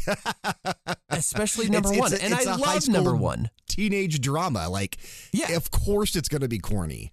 And this one really subverted that for me. And I think a lot of that's due to Erika Mori as Alex. Maggie Robertson, um, you know, winning the official game of uh, awards, you know, voice acting award. Yeah. I think was a huge highlight for both her and Resident Evil Village. I think that's awesome. Uh, she really made that game for me. Um, I think for a lot of people. yeah, everything She's about got her Lady own D, G man. Fuel flavor. I was so big into Lady D. Like, I think she was the the star of Resident Evil Village, in my opinion. Yeah. Like, there's not a stronger character in that game. And Maggie is a bit, just like Erika in, in, in Life is Strange as Alex, Maggie is a big reason for that. She just, Oh, sure. she got the role. She nailed it. She understood the character and she was able to be like scary, but also sexy at the same time. Right. And I think that's huge. And I think the memes, the memes that come out of that are just they ruled the first half of this year for me. It's so I would let her step on me. I would let her step on me without question. Without question. Ay, ay, ay. Chop my hand off as well when I'm trying to open an elevator. Why don't you? Unreal. I'll just glue it back on like Ethan does. He didn't even glue it. He just poured that liquid on it. That's so fucking stupid. Uh, that does give us definitive picks here, though. Your runner up with five points is Maggie Robertson as Lady D, and your winner with six points is Erika Mori as Alex. no kidding. Yep. Hot dog. Okay. Didn't expect her to get that high. Not too shabby. Jennifer Hale had four points. Romaine Dennis two points. Is it Denis or Dennis? Probably Denis. I think it's Denis. It's Probably spelled- Denis. I don't know. It's probably Romaine Denis. She did do a great job as as Nikki, and you're going to see that I think soon. Like it really opens up what she provided to this role as as you get a little bit further into the game. I think you're going to be thoroughly impressed. Yeah. no, for sure. I know. It, it'll open up the further I go. yeah, I know. I know you had some qualms with the dialogue initially with Guardians of the Galaxy when it started up. I don't. Come I, on, and I Kyle. still don't. Flark and get with it. It's uh, just the amount of flarks in each sentence. It's still not my favorite. I will. I will Rocket admit Rocket never sub- he never stops, man. Yeah. He's he's a he's a flarkin guy through and through. but I, I mean I guess it was the team's way of getting around saying fuck all the time because otherwise they probably would have had a lot of fucks in there. Oh yeah. So I, I, I see why they did that as opposed to going the the more crude route, I guess. But Sure. I'm actually glad to see Erika Mori get this in ours. I wasn't uh, I wasn't convinced she was going to come out with the award. I thought Maggie Robertson would still get it. So did I. Yeah, so that's kind of cool. Moving on to most innovative game design. We have five nominees Game Builder Garage, It Takes Two, Lost Words Beyond the Page, Chicory A Colorful Tale, and Loop Hero. Number five for me is Loop Hero. Number four is It Takes Two. Number three is Chicory A Colorful Tale. Number two is Lost Words Beyond the Page. And number one for me is Game Builder Garage. And I'll tell you why when we're done. Okay, you and I have very similar lists except for one big change. Or number one and five? No, I'm just kidding. No, it's our it's our two and five actually. Number five for me is Lost Words. okay. Uh, number four, It Takes Two. Number three, Chicory. Number two, Loop Hero, and number one, Game Builder Garage. I can't believe you put Game Builder Garage at number one. I I think in terms of innovation, I th- I think it does what no other game has successfully done up to now, and I think it's a game that will be referred to and have riffs on multiple times for years to come. I think it's absolutely brilliant what they've done there. So we've seen games like this before, right? We've seen Yeah. RPG Maker. We've seen games that allow you to make a game with their tools. But we've never seen a game explain what you're doing Explain or why you're doing it. Right. Or explain the coding, or explain how you connect everything together, or explain how you get buttons to do things. This game does that, and it shows that Nintendo still has great ideas, and they still have innovative ideas that nobody else has done.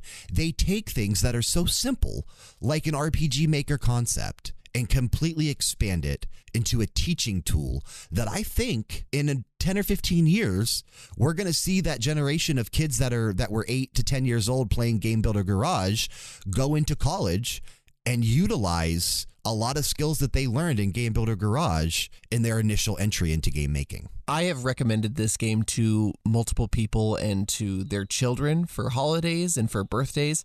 Uh, people that I know are huge, are, are trying to get their kids into coding or, or math or help them with certain things like that and find educational but fun ways to do that. I've recommended this multiple times. But yeah, I, I, I don't think that anything could be as innovative as Game Builder Garage this year. So your runner up with five points is It Takes Two, and your winner with six points, just from us, Game Builder Garage. It's a, these guys, we shouldn't have trusted them with giving them points, man. just from us, but that's okay because that's why we do it. Yep. That's why we do it. And I think that, you know, It Takes Two, again, not super innovative because No. we've seen a lot of the elements that that game had before. Absolutely, yeah. It was the way that they put it all together that made the package so special, but I wouldn't say it was super innovative. No, it's it's like I like I said before, on all of these categories it kind of drops down the list. It's how everything came together into one just phenomenal game for me that made it that special. Yep. So I uh I'm glad to see that you didn't just stick it at number one or number two just because. And I didn't think you would, but I wouldn't have faulted you if you didn't. I mean, if you did, you know what I mean? That would be your choice. But Right. I'm glad you put the same amount of thought into it that I did. Loop Hero being number 2 for me though, that game almost made number 1. I've never played a game like that. That game was uh, crazy. and if I would have had Loop Hero any higher, it likely would have placed. Sure. But I, I stuck it at number five, so that, that kind of hurt that one a bit. Did you pick up Loop Hero? Um, I didn't. It was free on I've Epic not- the other I've- day. I tagged it, but I haven't played it. It was free on So- Epic, man. No, I know I tagged it. That's what I'm Oh, saying. I have it now. Oh, okay, got it, got it. I, I never actually played it yet. Okay. So maybe that would have been higher, It's so fun. but I but I don't know. I just don't know. I still don't think it's more innovative than Game Builder Garage. no, I don't think so either. Yeah. Moving on to the Thunderdome Award. These are the four winners of Q1, Q2, Q3, and Q4 Thunderdome. We had Cyber Shadow, Mario Golf Super Rush, Life is Strange True Colors, and Back for Blood. And remember, what the Thunderdome Award is, the way that I rank it, which one really deserved to be the Thunderdome winner? That's kind of how I rank this. Number four is Back for Blood for me. Number three is Cyber Shadow. Number two is Mario Golf Super Rush. And number one is Life is Strange True Colors. Number four for me, Back for Blood. Number three, Mario Golf Super Rush. Number two, Cyber Shadow. And number one, Life is Strange True Colors. And that is pretty close to mine. I think you had two things swapped around. Yeah, number three and number two were swapped for us. Yeah, which gives us a dual runner up in Cyber Shadow and Back for Blood with four points apiece. And your winner with seven points is Life is Strange True Colors for the Thunderdome Award this year. Yep, I I think it's the best game out of those four. I think it's the one that deserved the win out of those four. And again, I I just adored this game. And, you know, and I'm glad we didn't have any big stinkers out of Thunderdome this year, like Cyberpunk no, or all, the show. all four of those, all f- the show, all four of those were solid Thunderdome winners. Solid releases. Right? Like, did I expect Back for Blood to win? Absolutely not. I definitely did not expect that to get the Thunderdome winner last quarter. Stupid Sean. But I am very excited to move into Thunderdomes for 2022 because we're going to be doing them a little bit different. Yeah.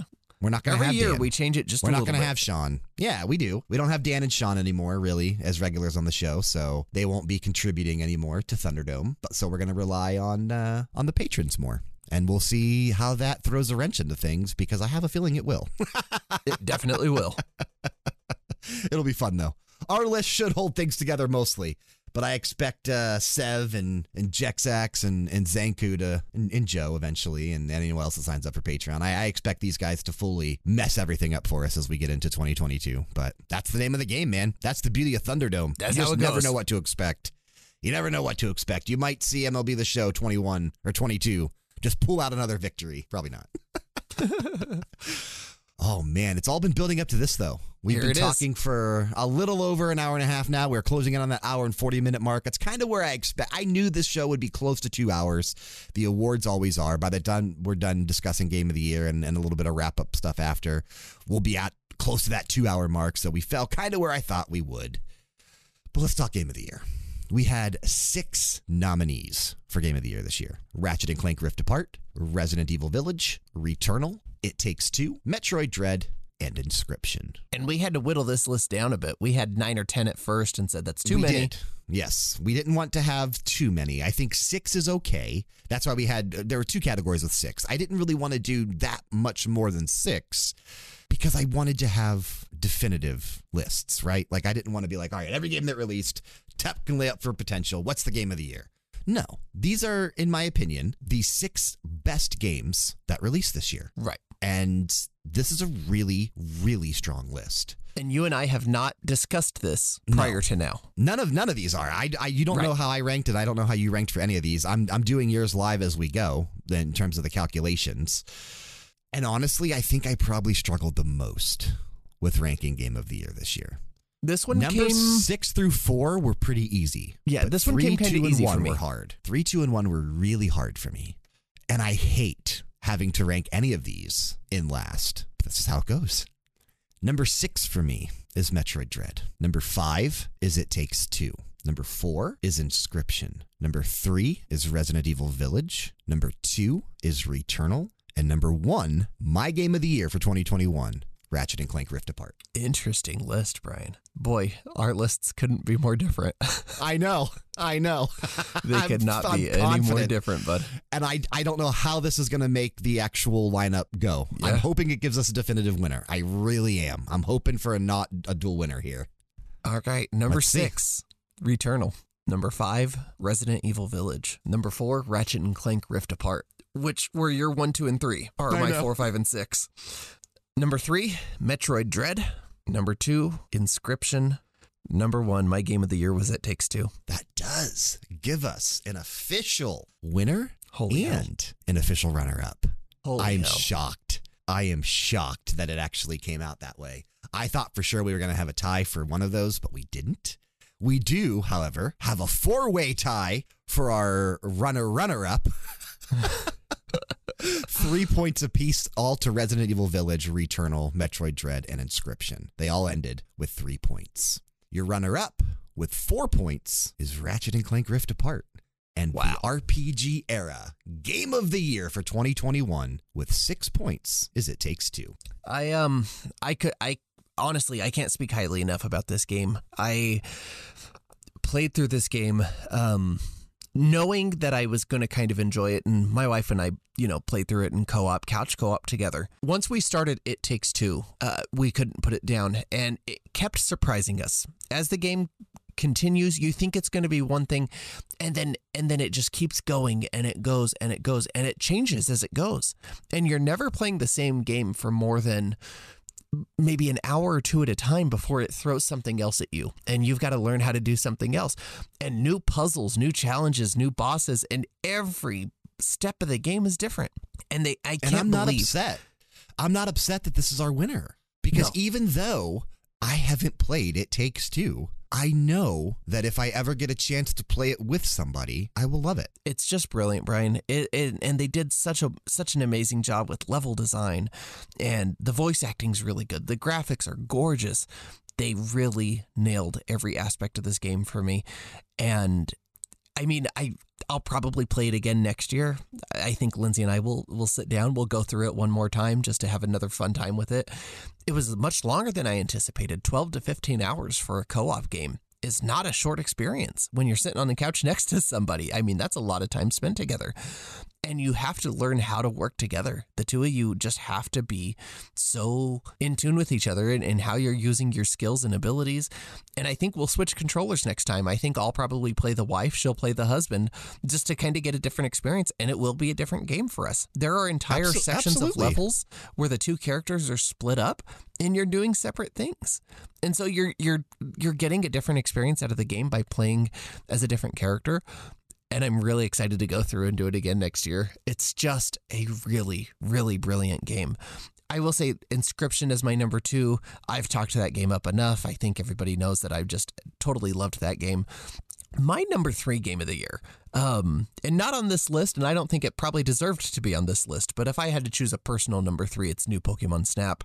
It was a really special game for me this year. I loved every minute I spent with it. I still go back and play some of the levels occasionally with my kids, and it's it, that was a really fun game. Didn't deserve to be on this list, uh, but you and I, I think, are gonna uh, on an upcoming Media Files episode talk our favorite games of the year as well, just to kind of bleed over a little bit of this conversation into into that podcast as well. That'll be fun to do. Yeah, that'll definitely be fun to do.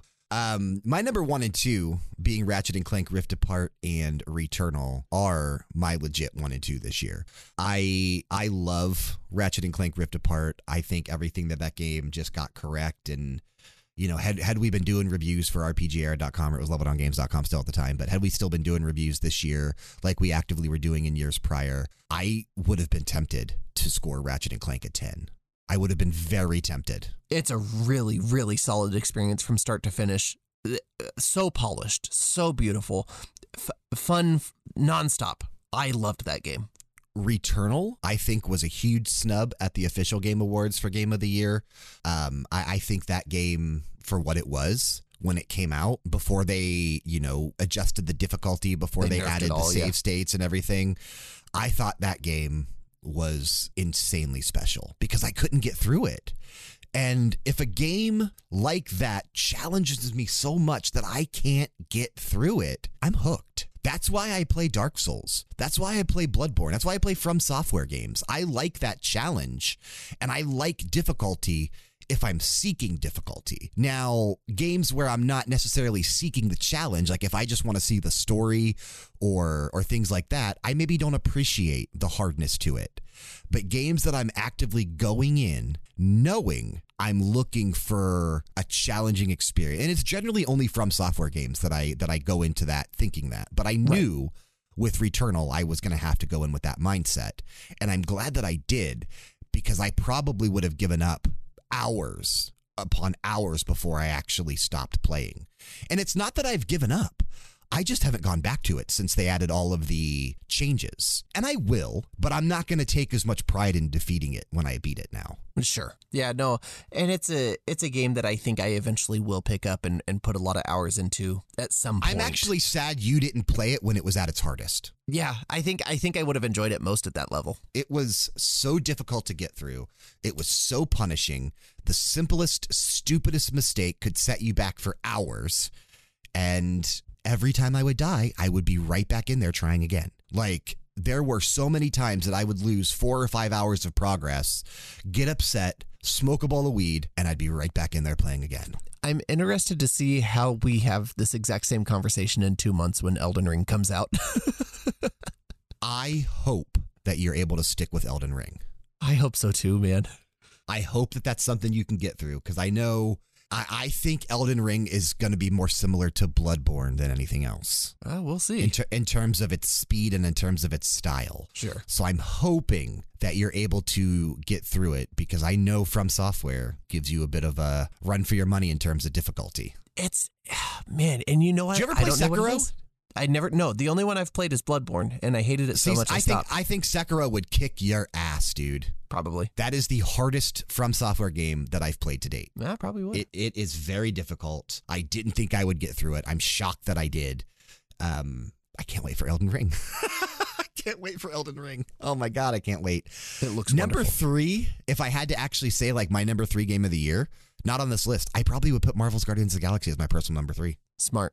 Like that would probably be my personal number three for game of the year. Great game too. Um, it really is. Resident Evil Village would still be in my top five this year, though. Like, I don't think that slips out of the top five in my personal game of the years for for this year. Man, you know, and looking back on all these games, what a strong list too. Everything, everything that we talked about, not only just the game of the year categories, but every game that we talked Yeah. about across all 21 of these categories. It was a pretty good year. It was not year. the strongest year, right? It was definitely not the strongest year. We've seen significantly stronger years. Yeah, and I don't think I had any 10.0s this year. Personally speaking, I don't think I had any 10.0s. Um, where last year we had multiple. What would you have given Inscryption? Inscryption, I would have given either a nine or a nine five. Probably a nine. Okay. Yeah. Because I think that would probably be the closest to a 10 for you this year would have been that game. No, I think it takes two. I would have given a nine five. You think so? Yeah. Um, Inscryption, I would have given a nine. Metroid Dread, a nine. Mm, Axiom Verge 2, a nine, probably. I hope next year you and I are able to find time to get some reviews going again because those were always fun. And seeing how we scored things, because one of your predictions for 2021, I remember, is that Level Down Games would not give out any 10 out of 10s this year. Oh. And that's true. Yeah. That actually happened because we didn't do that many reviews. because we didn't give any re- reviews, so no tens. Yeah, but I, Exactly. I, I mean, personally speaking, I wouldn't have. There's no games I played where I would have given a nine. Ratchet and Clank, I would have given a nine, probably a nine five. Honestly, See, that's the that's the only one where if I wrote that review, I would have likely gave it a 10. yeah, That might have been the only 10 we gave as an outlet, and that would have just been because that's my preference. sure. That game could be a 9 or a nine five, but I think I would have probably leaned into the 10. Well, this is the second year in a row where you and I have a different top three, a totally different top three. It is, and that's exciting. That's and I have to assume 2022 is going to be very similar. I hope so. I think looking ahead to next year and you know beyond, let's let's say 2022 and 2023, I think we're in store for two really really strong back-to-back years for gaming. We're going to see a lot of titles that Oh, should have released in 2021 come out next year because you know, of all the delays from COVID.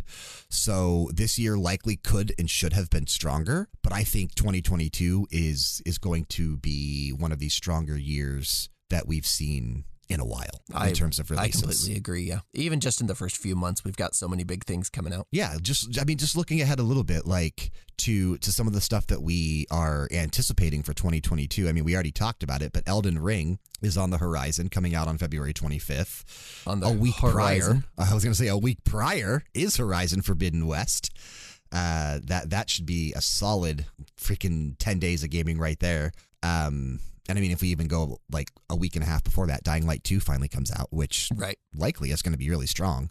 Um, in March, we have Babylon's Fall, Gran Turismo 7, Triangle Strategy, all in the same day, basically. Like Babylon's Fall is on the 3rd, Gran Turismo 7, Triangle Strategy are on March 4th.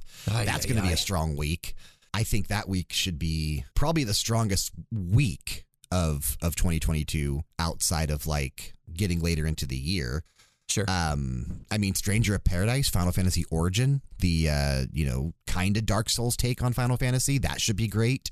Pokemon Legends Arceus. Um, Pokemon Legends Arceus in January, Tiny Tina's Wonderlands, the uh, you know the RPG that Gearbox and and Borderlands series is doing should be strong. Um, Forspoken looks really good Looks crazy. coming in May. Saints Row getting that reboot in August. Starfield is obviously coming in November. And then we have a ton of unknowns. We know Bayonetta 3 is coming next year. Probably we Breath of the Wild likely 2. Expect, I was going to say Breath of the Wild 2. Uh, according to Pierce Schneider and IGN, that is currently targeting November.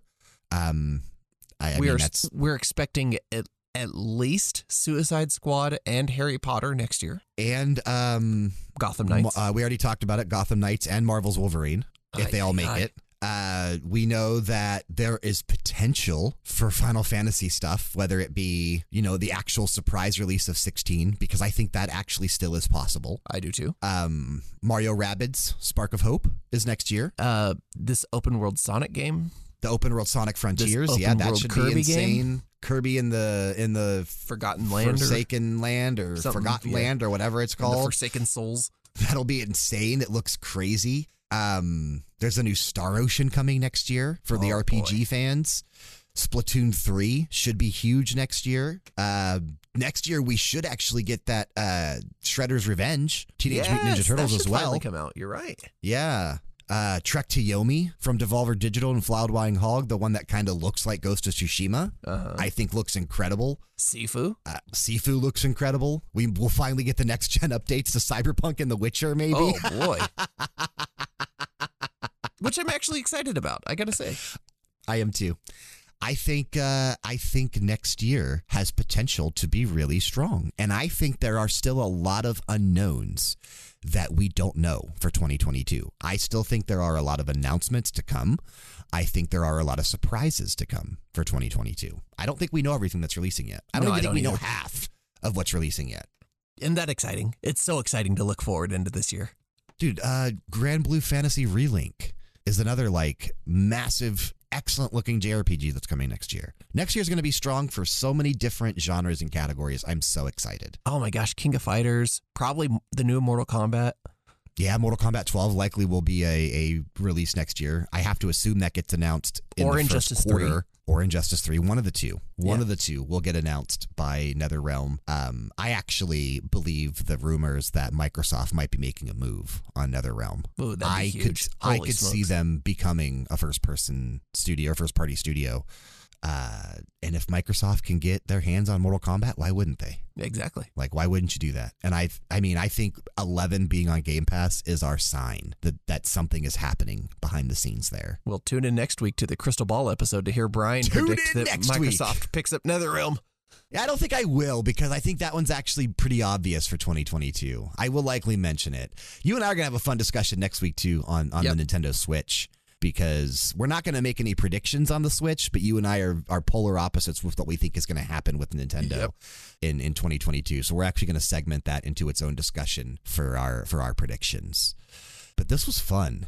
I I was looking forward to doing this. I'm glad that we got through it. I'm glad all of the winners were who they were. I think everybody that did win the categories this year for the RPGera Awards were the rightful winners. Yeah, no big Uh. I, I, I have no arguments. Yeah, no no upsets, and I have no arguments with who won. I really don't, and I really don't know how we'll ha- like tackle this next year because next year I think is going to be so much stronger. I think we're going to have a much harder time next year figuring out our nominees and actually narrowing it down. well, man, the next time we sit down, it'll be 2022. I know it'll be December twenty something of twenty twenty two. We'll be another year older, another year closer to death. Uh, who knows what who knows what'll happen. I mean, look Who what happened in the past happen. twelve calendar months of the, this year. Who would have thought I would be where I'm at now, single gonna- again? We're going to go from a pandemic to a fundemic. We're all having fun, baby. pandemic to a fundemic. That's the goal. That's, the the, goal. goal. for 2022. That's going to wrap up the RPGera Awards for 2021, though. Thank you so much for sticking around, listening to it, uh, listening to Kyle and I kind of ramble on about why we appreciated all of these games. Shout out to everybody that voted on Patreon. You guys are awesome. Shout out to those. Uh, I think Frank, Sev did some voting for for the staff. I don't think anyone Bedroth else really helped some. out. Bed Bedroth might have helped out a little bit. Uh, I don't think Sean or Dan really contributed much. Um, you know, we, we had a blast doing this. I always enjoy putting this together. I'm looking forward to doing it next year. But Kyle, I think there's only one way to close out a Max Level podcast. We can't do it any other way. We got to show them your pee Bryan, there's only one PP to give him right at the end of the year. It's the day after Christmas for you and I. And I think we all know what needs to happen right now. Last Christmas. Last Christmas gave you my heart, and the very next day you gave it away. Everybody, This year, to Save me from tears. I'll give it to someone special. I didn't say special right. Special. special. Happy holidays from RPGera. This episode of the Max Level Podcast has been brought to you by RPGera.com. please remember to leave us a rating and a review regardless of where you're listening. If you want more of us, check us out on YouTube and Twitch, and make sure you're subscribed or following at both places with notifications on. Links to where we can be found on social media, as well as to our Discord server and all other important information, can be found in the show notes for this episode.